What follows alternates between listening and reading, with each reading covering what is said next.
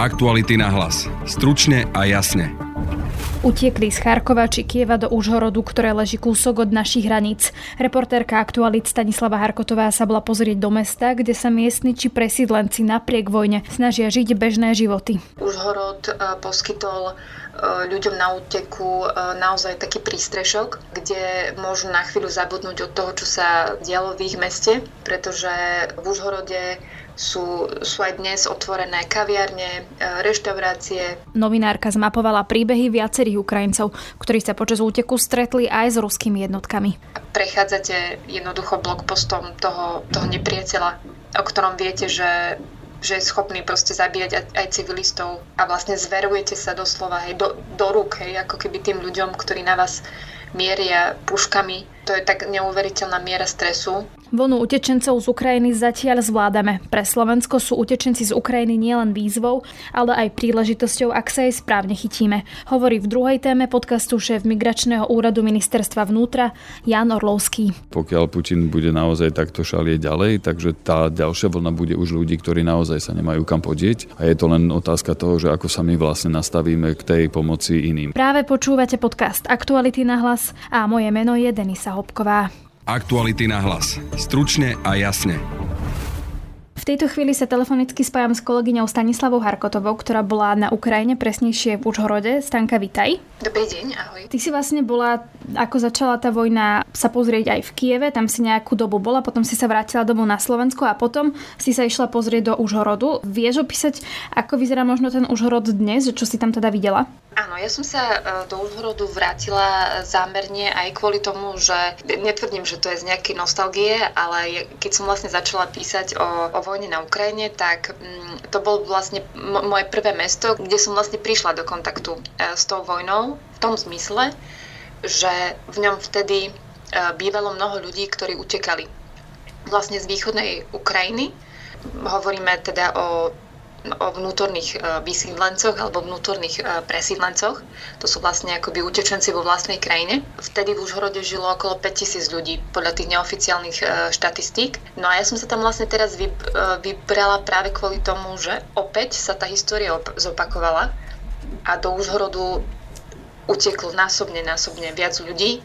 Užhorod je dnes vlastne miestom, kde tisícky ľudí prechádzajú vlastne hraničné prechody práve so Slovenskom utekajú do krajín eh, Európskej únie, v ktorom dnes teda podľa odhadov eh, žije okolo 80 tisíc presídlencov. Treba si to predstaviť, že je to mestečko veľké asi ako Prešov, možno trošku väčšie. Predstavme si aj tú situáciu, že do Prešova príde plus ďalších 80 tisíc ľudí a je jasné, že, že to mesto proste to nejakým spôsobom mení. Keď sa prechádzate tým úžhorodom, tak je to neuveriteľné, koľko je tam ľudí.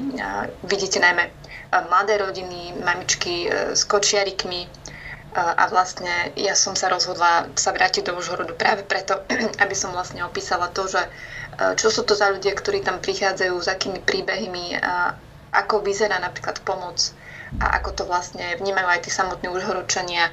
Ty si opísala ten život, ktorý tam bol pred vojnou, ktorý si tam pozorovala, ale z toho mi tak trošku vyplynulo, že si možno opisovala aj to, čo sa tam deje teraz. Čiže tí ľudia tam žijú bežne, idú niekde na obed do kaviarne, na kávu, na prechádzku, napriek tomu, že e, na druhej strane krajiny prebieha vojna, ale v podstate sa snažia žiť ten svoj život ako doteraz.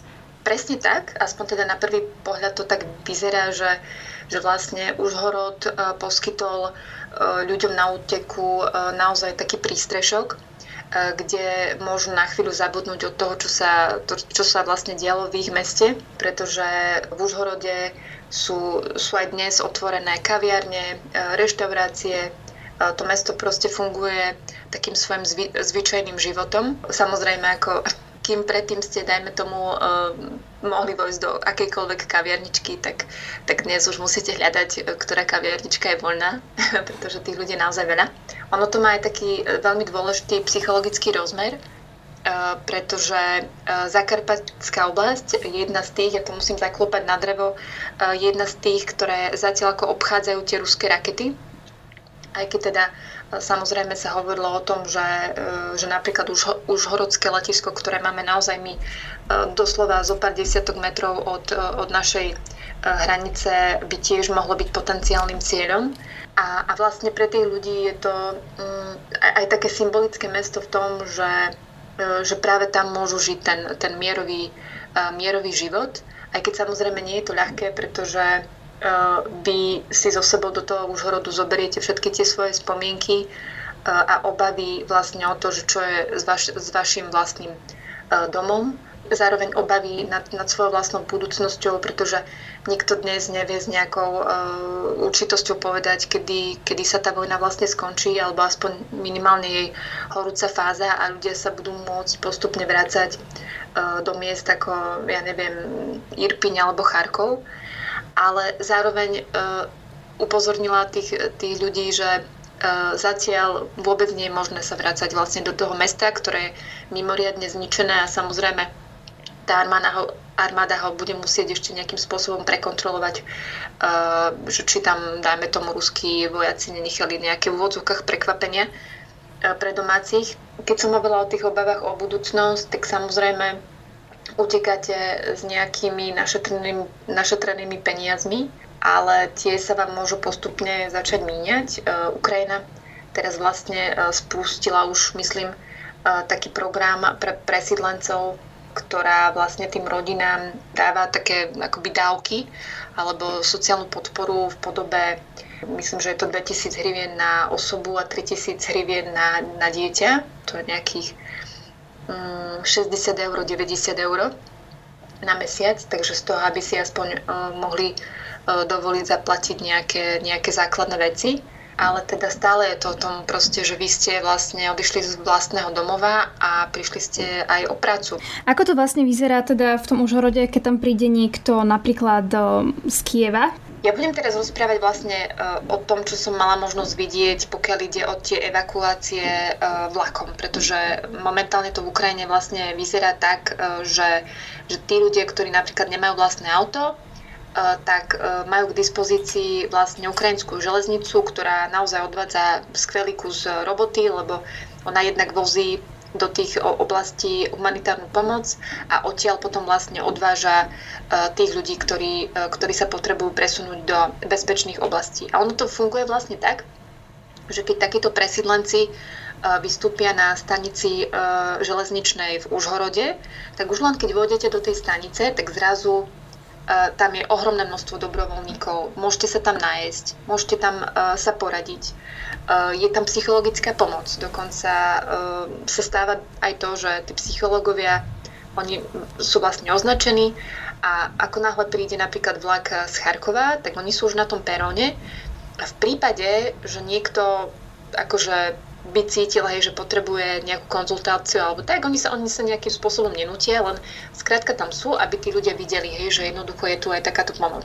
A potom sa to ako keby rozdelí do takých dvoch prúdov. E, jedna, e, jeden prúd je pomoc pre tých ľudí, ktorí pokračujú ďalej v ceste na hranicu. To znamená, že už ich tam napríklad čakajú e, pekne označené vlastne autobusy, všetko je zadarmo. E, tam dostanú všetky informácie. Sú to autobusy, kde je pekne napísané, že kam smerujú. Smerujú na hranicu, dajme tomu do uh, Užhorod Vyšné nemecké.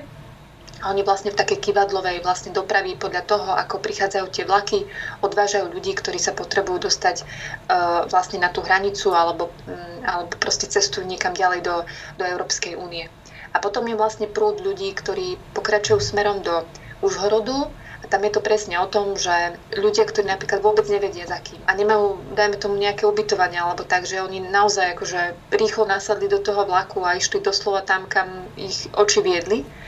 A nejak intuitívne hej, sa proste rozhodli, že, že teda pôjdu až do toho Užhorodu, tak vlastne tam tí dobrovoľníci im poradia, hej, že že ktorá organizácia by mohla proste akože pomôcť v tomto. Dostanú všetky potrebné vlastne informácie o tom, aby, aby aspoň uh, tie prvé noci proste strávili niekde na nejakom bezpečnom mieste, kde sa budú môcť nájsť a tak ďalej. Uh, treba povedať aj to, že um, skvelá vec, v Užhorode som navštívila také centrum, uh, kde sa varí pre, pre presídlencov. Uh, vy vlastne máte taký kupónik, ktorý len ukážete, že vlastne uh, ste, ste vlastne presídlenec a máte zadarmo, hej, proste akože uh, stravu. Funguje to úplne krásnym akoby reštauračným spôsobom. Dokonca niektoré kaviarne majú na majú v mestách, keď sa prichádzate, tak majú také všelijaké informačné listočky polepené kade tade, kde hovoria, že príďte k nám, keď ste presídlenec kávička zadarmo. Naozaj, ako momentálne v tom Užhorode vidno takéto nasadenie, že,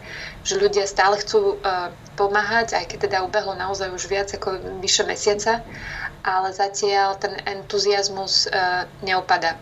Uvidíme samozrejme, ako sa to bude časom vyvíjať, pretože asi čím dlhšie to pôjde, tak tým um, možno sa budú kopiť aj nejaké problémy, aj tí presídlenci budú zúfalejší a tak ďalej. Ale, ale zatiaľ to proste ako uh, vyzerá tak, že všetko fičí a, a funguje a, a proste to mesto to zvláda najmä uh, vďaka veľkej akože podpore dobrovoľníkov a treba tiež povedať, to je veľmi dôležité, že mnohí tí dobrovoľníci sú práve tí presídlenci. To znamená, že presídlenci z Kieva pomáhajú presídlencom z Charkova a presídlenci z Charkova pomáhajú proste presídlencom naozaj ja neviem, z Hersonu a tak ďalej. Ty si napísala aj takú sériu článkov o ľuďoch, ktorí zažili to bombardovanie na vlastné oči, napríklad utekli z Kieva alebo mnohých iných miest. Napríklad s jedným kuforom zobrali si to najpotrebnejšie alebo zobrali si so sebou nejaké zvieratá ako mačky a vlastne práve utiekli do Užhorodu, kde teda nejakým spôsobom žijú. Aké príbehy ti hovorili títo ľudia? Je to rôzne, ale čo majú vlastne všetci títo ľudia ako spoločné je, je práve to, že tá miera jednak neistoty a jednak to, že keď sa už dozviete, že jednoducho nemáte ten svoj byt alebo nemáte ten svoj dom, že, čo to vlastne robí s tým človekom.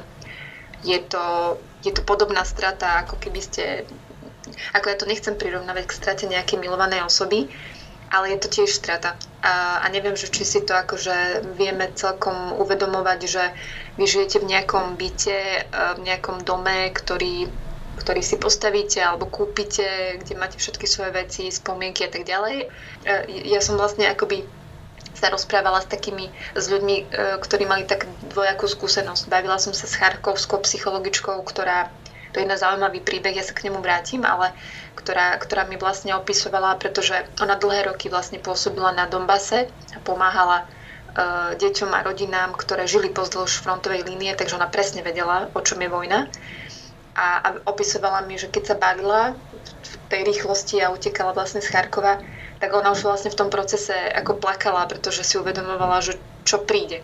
A, potom bola, e, bola vlastne e, jedna dáma, Táňa, ktorá, ktorá vlastne sa balila a si vlastne ani neuvedomovala, že, že to je možno posledný krát, čo vidí ten svoj, ten svoj byt. A, takže toto akože veľakrát je spoločné o tom, že tí ľudia tak rozmýšľajú nad tým svojim mestom a nad tým, že či vôbec sa ešte majú kam vrátiť. A budú si musieť uh, proste buď sa, ja neviem, ako vrátiť sa do úplne zrunovaného mesta, ako to nie je možné.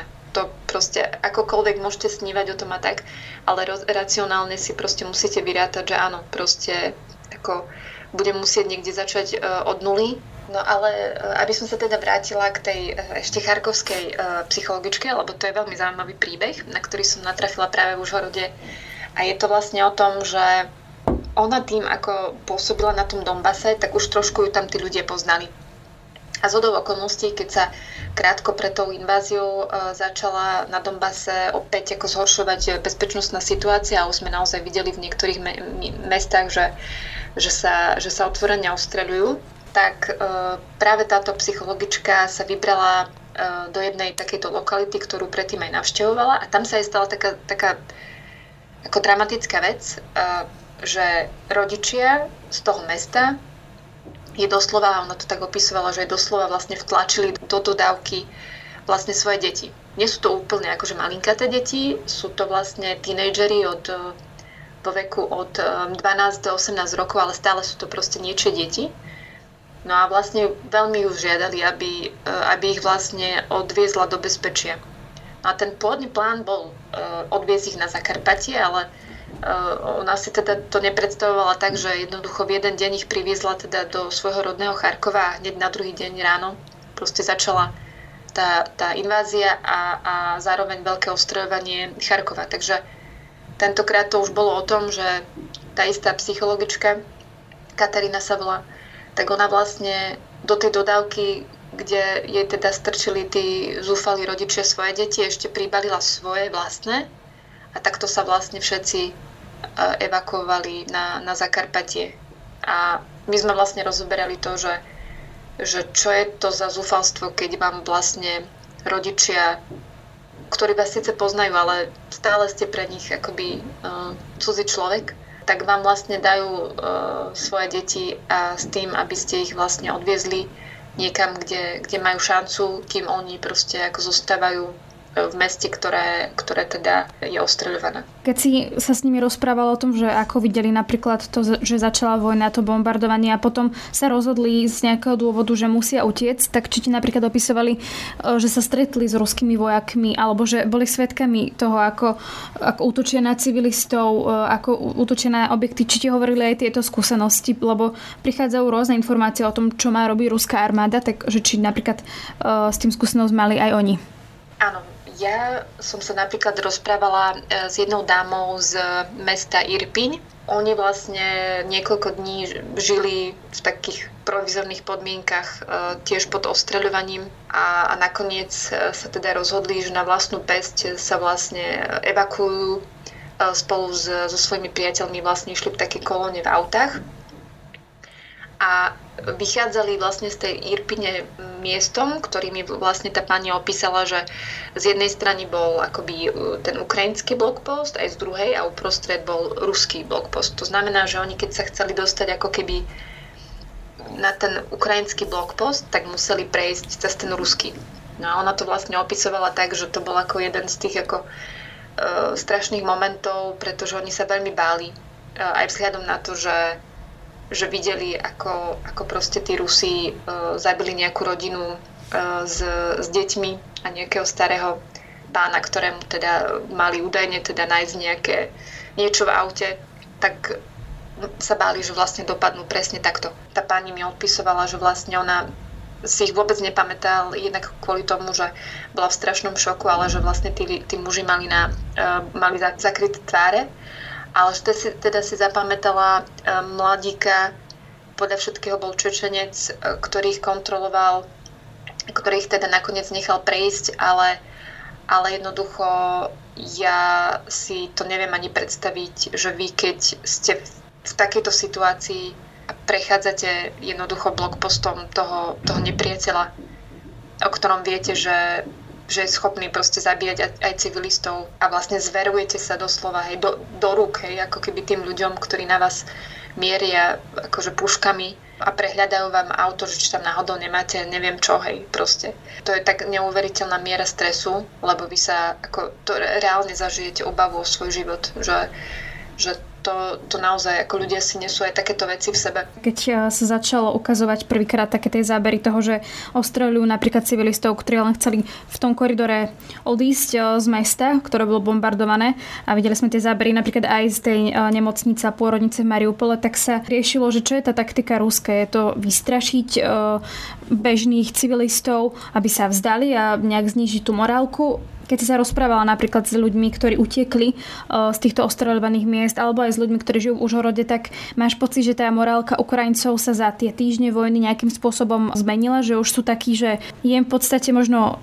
jedno, ako dopadnú tie rokovania, nech už sa situácia nejako vyrieši, nech to skončí, alebo sú vlastne stále odhodlaní, že budú brániť krajinu dovtedy, dokedy to bude potrebné. Nikto sa nechce vzdávať, aspoň z tých ľudí, s ktorými som sa ja rozprávala, mne všetci povedali, že áno, všetci by si želali, aby sa to skončilo čo, čím skôr proste, najlepšie teraz. Ale nikto zároveň ti nepovie, že e, tak radšej ústupme, len nech nie sú žiadne obete. Oni si veľmi dobre uvedomujú, prečo Rusi zvolili túto taktiku, že je to aj kvôli tomu, že jednoducho strácajú, tak sa uchyľujú práve k tomu terorizovaniu civilného obyvateľstva, aby týmto vytvorili tlak na ukrajinskú vládu, e, ktorá, ktorá tým, že proste Ukrajina je civilizovaná krajina, tak uh, Rusi tak nejak automaticky čakajú, že využijú túto. Oni to berú ako takú slabosť našu, že my vlastne máme súcit uh, hej, s tými civilistami a tak ďalej. Tak oni vlastne na, cez toto sa snažia akoby na, na tú Ukrajinu zatlačiť, aby sa vzdala práve kvôli tomu, aby neboli ďalšie a ďalšie obete ale my zatiaľ nevidíme, aby, že, by, že by proste Ukrajinci, aspoň hovorím akože o tých ľuďoch, s ktorými som sa ja rozprávala, veď mám aj x známych a aj vidím to proste na sociálnych sieťach, aj tí ukrajinskí opinion lídry od, od rôznych novinárov, komentátorov, umelcov, naozaj tých akoby spoločenských, uh, spoločenských lídrov, tak uh, tam je ten názor jednotný, proste ako, uh, ako ideme k víťazstvu. Práve kvôli tomu, že ste nám zbombardovali ten Mariupol, práve kvôli tomu, že ste bombardovali pôrodnice, že zabijete civilistov, že terorizujete, tak práve kvôli tomu akože vás, uh, vás z tejto krajiny skôr či neskôr ako vyženieme. Čiže oni to ako keby zatiaľ majú uh, postavené filozoficky tak, že, že žiadne ústupky. Ak by aj teraz uh, vláda Volodymyra Zelenského podľa mňa prichádzala s nejakými uh, radikálnejšími ústupkami a tak ďalej, tak um, no neviem, ako momentálne na toho prezidenta tá spoločnosť spolieha práve akože v tom, že, že nejakým spôsobom to celé teraz nepustí. Aj keď všetkým je ľúto tie obete a to my si neviem ani predstaviť, že ako, ako to vlastne tí Ukrajinci prežívajú. Ako veľmi, veľmi akože ťažko. Proste ľudia sa bežne doma modlia napríklad za Mariupol. My sa na to dívame akoby televízii, ale tam proste rodiny e, v Ukrajine sa bežne ako modlia po večeroch za, za ľudí v Mariupole. Čiže ja si neviem predstaviť teraz, hej, že čo by sa stalo, keby akože sa to odpískalo a že teda ideme podpísať nejakú super dohodu a tak jednoducho veľa sa hovorí o tom, že Vladimír Putin, hej, proste mm, musí z toho výjsť ako nejaký víťaz. Takže Rusi, teraz ja neviem, asi to budú hrať na to, že tak dobili sme ako ten Donbass, pretože sa očakáva akože nejaká veľká ofenzíva práve akože voči, voči tomuto územiu. Vytvorili sme koridor na Krím a možno toto akože budú, keď sa im to teda podarí, prezentovať ako svoje veľké víťazstvo. Proste, že ten Vladimír Putin potrebuje akože nejak ukázať hej tomu svojmu národu, že oni sú víťazom tejto vojny. Ale to musí ukázať aj Volodymyr Zelenský, že, že on je tiež vlastne víťazom tejto vojny.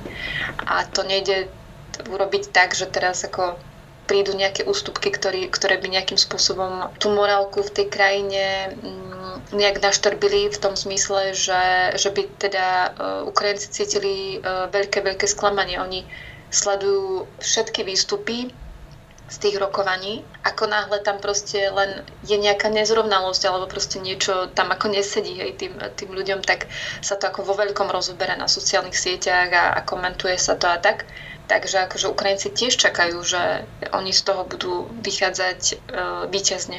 Teraz si na Slovensku, ale viem, že sa od myslím, že budúci týždeň chystáš na Ukrajinu. Kde presne sa tam chystáš a čo tam vlastne teda e, plánuješ? Plánujem sa na pár dní vrátiť e, do Kieva, jednak trošku z nostalgie, ale teda ako mám tam, uh, mám tam aj nejakých známych a, a vravila som si, že tak ako by chcela by som možno osobnejšie príbehy zachytiť práve tých ľudí, ktorých poznám ja, pretože mi to príde také zaujímavé ich momentálne sledovať v tých rolách, na ktorých som ja absolútne, že že taký nezvyk ich v tom vidieť. Proste keď viete svojho kamaráta, ktorý je v bežnom živote právnik a robí pre nejakú e, mimovládku a zrazu je to proste chalan, ktorý je navlečený v, v nepriestrelnej veste a evakuuje ľudí naozaj z, z, z miest, kde sa bombarduje hlava, nehlava, tak, e, tak proste chcete, hej, aj, aj, aj takéhoto človeka ukázať. To je ako keby jeden, jeden rozmer. A potom ďalší plán je e, ísť smerom na juh do, do mesta Záporožie a tam ma vlastne zaujíma práve to, že, že mesto Záporože je takým tým ako záchytným centrom pre ľudí, ktorých evakuujú z Mariupola. Takže sa budem snažiť trošku akoby opísať uh, tú atmosféru v meste, ktoré je tým prvým kontaktným bodom pre ľudí, ktorí utekajú práve z týchto z týchto podmienok. Určite budeme sledovať tvoje reportáže a určite ťa budeme mať aj ešte v podcaste, ale na teraz ti ďakujem, Stanka. Ja ďakujem za pozvanie. Aktuality na hlas. Stručne a jasne. V druhej téme podcastu sa pozrieme na to, ako Slovensko zvláda ľudí utekajúcich pred vojnou na Ukrajine a aké silné a slabé stránky ukázal náš systém riadenia krízových situácií. Branislav Dobšinský sa rozprával so šéfom migračného úradu ministerstva vnútra Jánom Orlovským. Vyše 200 tisíc ľudí, to je asi za mesiac, to je asi to najväčšie, čo Slovensko zažilo. S takýmto niečím sme ešte neboli konfrontovaní. Čo ten mesiac ukázal o tom, ako sme pripravení na takúto masovú utečenskú vlnu? Tak blížime sa už k 280, už povedal by som, že k 300 tisícom. Včera to bolo už 280 tisíc, ktorých 57 tisíc požiadalo dočasné útočisko na Slovensku. To znamená, ešte stále tá väčšina ľudí pokračuje niekam ďalej. A čo nám to ukázalo? Primárne by som povedal, že súdržnosť a schopnosť spolupracovať navzájom. Či už je to na úrovni jednotlivých organizácií, jednotlivcov medzi sebou, ale zároveň to preskúšava aj z trpezlivosti, aj zo schopnosti rýchlej reakcie jednak štátne štruktúry, jednak štruktúry samozprávy. Veľa sa teraz hovorí aj medzi mimovládkami a niektorí odborníci do štátnej správy, ktorí tam už dneska nepracujú, že vlastne štát nemal pripravené akoby riešenia a plány, krízové plány na takéto krízové situácie. Je to tak? A ak áno, zlyhali sme v tomto, alebo je to dôsledok toho jednoducho, že nedá sa pripraviť na 300 tisíc ľudí za mesiac? Tak keby sme zlyhali, tak už tu máme určite úmrtia, ťažké zranenia a podobne. Hej, že ľudia by nemali kde bývať, e, zostávali by na uliciach. Toto sa zatiaľ nedieje. To znamená, bez ohľadu na to, v akej kvalite boli tie krízové plány pripravené, si myslím, že to vzopätie spoločnosti a jednotlivcov a organizácie ukázalo, že dokážeme si navzájom odpustiť a posunúť to hore. Treba povedať, že ani napríklad v Čechách, ktorí vlastne to krízové plánovanie boli akýmsi vzorom aj v Československu ešte bývalom, plánovali, že príde tak 2% populácie Česka a už dnes sú takmer na dvojnásobných číslach. To znamená, že aj to plánovanie, respektíve by som takéto intelektuálne zamyslenie sa nad tým, že kam sa vieme posunúť, bolo prekonané. V tom zmysle teda, že naozaj tie čísla sú väčšie, ako tie plány rátali s tým, ale vzhľadom na to, že predsa len tie plány boli a existovali nejaké štruktúry, tak e, zatiaľ nedošlo k žiadnym, povedal by som, nešťastiam v zmysle straty na životoch alebo to, že by ľudia sa ocitli na ulici. Kľúčovým poučením e, tejto utečenskej vlny je, tak povedať, že tvorivá improvizácia? Určite áno, tvorivá improvizácia. Pre mňa ešte ako druhý najdôležitejší bod je kvalitná komunikácia či už medzi sebou, ale aj medzi orgánmi štátu, samozprávy a neziskovým sektorom navzájom. Hej, že toto nie je situácia, kedy budem ukazovať prstom jeden na druhého, že ty si nemožný nevieš, ale skôr si povedať, OK, toto sa ti úplne nepodarilo, ale poďme ďalej. Vládne tam nejaká rivalita medzi tými NGOčkami? Nepovedal by som, že je to rivalita, je to skôr také, že únava materiálu, že potom mesiaci sa naozaj ukazuje, že niekto má pocit, že už teda mu dochádzajú zdroje a keďže nevie, ako bude financovať treba svoju účasť na, či už na hraniciach, alebo potom aj na tej práci vo vnútri krajiny, tak dochádza k nervozite. Štát stále hľadá prostriedky, tak takisto musí zvažovať aj vláda, že koľko prostriedkov do toho vie vložiť i hneď, koľko si musí požičať, akým spôsobom reštrukturalizuje treba aj európske fondy. Európska komisia síce signalizuje, že teda áno, všetky fondy, ktoré sú určite zameria aj na to, aby tým štátom, ktoré sú pod tlakom, pomohla ale všetko to chvíľu trvá a tá pomoc je ako... Tu a teraz. Tu a teraz, presne tak. Čiže problém nemusí byť ani tak ten chybajúci cash flow, alebo teda hotovosť financie, ale povedzme, že tá byrokracia, tá nepružnosť? Skôr by som povedal, že je to taká nepružnosť, ktorá vyplýva z toho, že tá štruktúra si nevie i hneď zvyknúť, že toto je vojnový stav a nemôžeme ísť podľa mierových nastavení, verejných obstarávaní alebo vôbec dodržiavania zákonnosti ako v mierovom čase, že jednoducho tá okamžitosť tej situácie vyžaduje okamžité riešenia a k tomu sa treba trošku postaviť odvážnejšie potom. No možno sa všetci tí úradníci boja nejaké mediálnej kritiky alebo nejakých orgánov v trestnom konaní, ale teraz hovoríte, na to nie je čas. Hej. No, pre mňa bolo prekvapivé, že tu vôbec vznikla diskusia o tom, že či má alebo nemá cateringová firma zásobovať hranicu stravovaním. Hej, na jednej strane hovoríme, že teda treba to centralizovať, štát sa má postarať a keď sa štát postará, tak potom je z toho zrazu verejné božie dopustenie, že preboha živého, prečo to stojí 2,5 milióna. Hovorím, tak skúste si to predstaviť, že koľko tam tých ľudí je a že či naozaj ten náklad je zbytočný. Čiže mám taký pocit, že niekedy je to také, že keď nič neurobím zle, keď niečo urobím, je ešte horšie. Jednoducho teraz nie je čas na verejné obstarávania, musí sa to robiť naozaj priamým rokovacím konaním a pracujete s tým, čo máte. Čiže niekedy, keď je tá vyššia cena, tak e, za nižšiu cenu nezoženiete ten objem, ktorý potrebujete. Vy ste že problémom je trošku aj povedzme, že koordinácia všetkých tých e, NGOčiek a ľudí, ktorí chcú pomáhať. No sme v 21. storočí, storočí digitalizácie poznáme kauzy, alebo teda prípady ako na Haiti, keď bolo zemetrasenie, alebo teraz na Ukrajine majú mobilné aplikácie, kde majú hlásenia, kde sú krytí a kedy bude bombardovanie a podobne.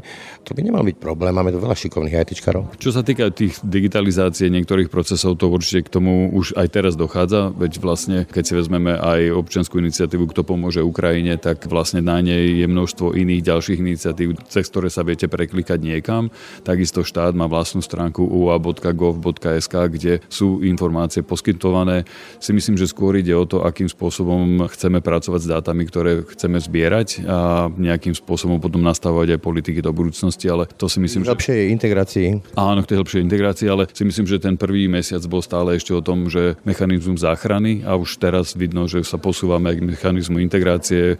Práve tieto integračné politiky bude viesť ako minister práce Krajniak, takže tam si myslím, že sa pohneme vpred uh, už o niekoľko dní. Hovoríme povedzme, že o školách, škôlkach, inklúzii, psychiatroch, e, práci a tak ďalej. Asi všeobecne známe, že tu bol nedostatok miest v materských školách aj pre slovenské deti a teraz, keď do toho príde niekoľko tisíc detí zo zahraničia, no tak tie miesta... To hneď. Presne, školy neviete zvesiť z klinca, len ich oprášiť a no, deti dostať do škôl.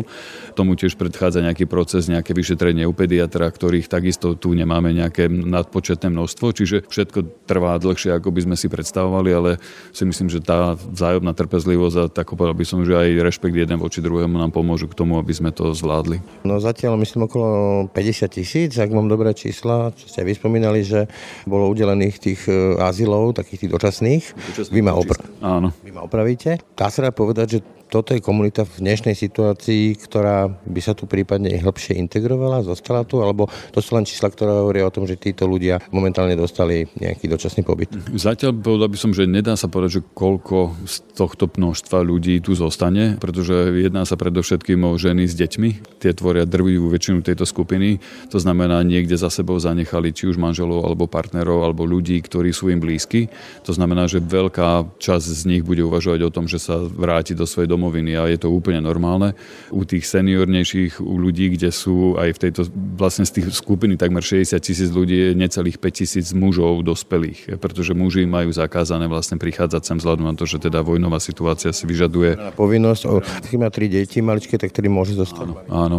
Čiže čo sa týka toho, tej budúcnosti, že koľko z nich tu nakoniec zostane, je veľmi ťažké odhadnúť, ale predpokladám, že nie všetci sa vrátia naraz, že bude to také opäť postupný odchod, že tí, ktorí sa chytia skôr v zmysle aj pracovného začlenenia alebo pomoci z tej komunity, v ktorej sa nachádzajú, tá bude väčšia, tak možno budú mať tendenciu zostať dlhšie, ale teraz ťažko hovoriť o číslach. A dá sa vôbec hovoriť nejak zmysluplne o tom, aká je naša maximálna kapacita ako Slovenska, že koľko zvládneme? No, fyzicky sa to dá prerátať, dajme tomu na postele, ktoré sú do, k dispo, alebo lôžka, ktoré sú k dispozícii vo verejných zariadeniach. To znamená, či už verejných alebo súkromných, to znamená hotely, internáty, hostely, penzióny a podobne. A tých je niekde 150 až 170 tisíc. Čiže mohli by sme si povedať, že toto je koniec. No ale potom tu máme ubytovacie kapacity, ktoré sú v našich rodinách, ktoré sú pomocou vybudovaných stanových táborov alebo dočasných nejakých ubytovacích kapacít. Čiže veľmi ťažko o tom povedať by som, že to skôr také mentálne nastavenie sa. A to dlhodobé, povedzme, že keby tu chceli dostať dlhodobé, že majú prácu, začali chodiť do školy a tak ďalej, tak to je čisto politické rozhodnutie? Áno, dočasné útočisko je vlastne legislatívny krok, ktorý hovorí o tom, že môžu tu zostať do konca tohto roka s tým, že Európska únia prijala svojim nariadením rozhodnutie na obdobie troch rokov. Slovensko sa k nemu pravdepodobne aj prispôsobí. To znamená, že hovoríme o zatiaľ dobe 1 až 4 roky a potom by tí ľudia, ktorí tu zostávajú, museli hľadať nejaký iný spôsob legalizácie lokácie svojho pobytu? No pár rokov dozadu tu bola veľká téma, že migračné kvóty, že nechceme migrantov a nenecháme si prerozdeľovať migrantov. Teraz sa zdá, že by sme privítali prerozdeľovanie migrantov. Ale vážne, sme v tom sami, alebo môžeme sa spoláhnuť aj na medzinárodné organizácie, aj prípadne pomoc, či už know-how, alebo finančnú ďalšiu od civilizovaného sveta. Našťastie nie sme v tom sami a toto je treba povedať a opakovane o tom hovoriť, že jednak e, dočasné útočisko ako mechanizmus funguje teraz už na území celej Európskej únie, to znamená aj ľudia, ktorí prídu sem, oddychnú si, môžu sa posúvať voľne ďalej, čiže nehrozí im nič. Takisto Ukrajinci, ktorí majú svoje cestovné doklady, tu môžu zostať 90 dní bez toho, aby riešili svoj okamžitý status, pokiaľ teda majú na to svoje prostriedky a vedia sa tu e, nejakým spôsobom ubytovať. Čo sa týka vlastne iných organizácií, je tu 6 svetových organizácií, ktoré pôsobia v oblasti riešenia kríz. Či už je to Svetová zdravotnícká organizácia, Medzinárodná organizácia pre migráciu, Úrad Vysokého komisára pre utečencov, Svetový potravinový program, potom sú tu lekári bez hraníc, je tu Medzinárodný Červený kríž. To znamená, všetci títo tu majú svojich expertov, ktorí nejakým spôsobom sa snažia jednak odhadnúť asi aj zmerať odborne, aký je tu ten diapazon potrieb, ktoré to Slovensko má a zároveň sem priniesť svojich odborníkov, ktorí teda sa vedia začať aj do tých štruktúr, či už štátnych alebo, alebo lokálnych. Je to ešte len mesiac, ale už začali sa objaviť také tie motívy, že berú nám prácu, alebo žijú z dávok, alebo nie sú vďační a neviem čo všetko ďalšie. Klasika, poznáme to aj z iných migračných kríz. Čo by ste im odkázali? Že to je maximálne trapná vec. Rozprávať niekomu, ktorý prišiel o svoj domov a vôbec o možnosť byť doma. A teraz nemusíme sa baviť o tom, či mal alebo nemal zbombardovaný dom. Jeho krajina je vo vojne.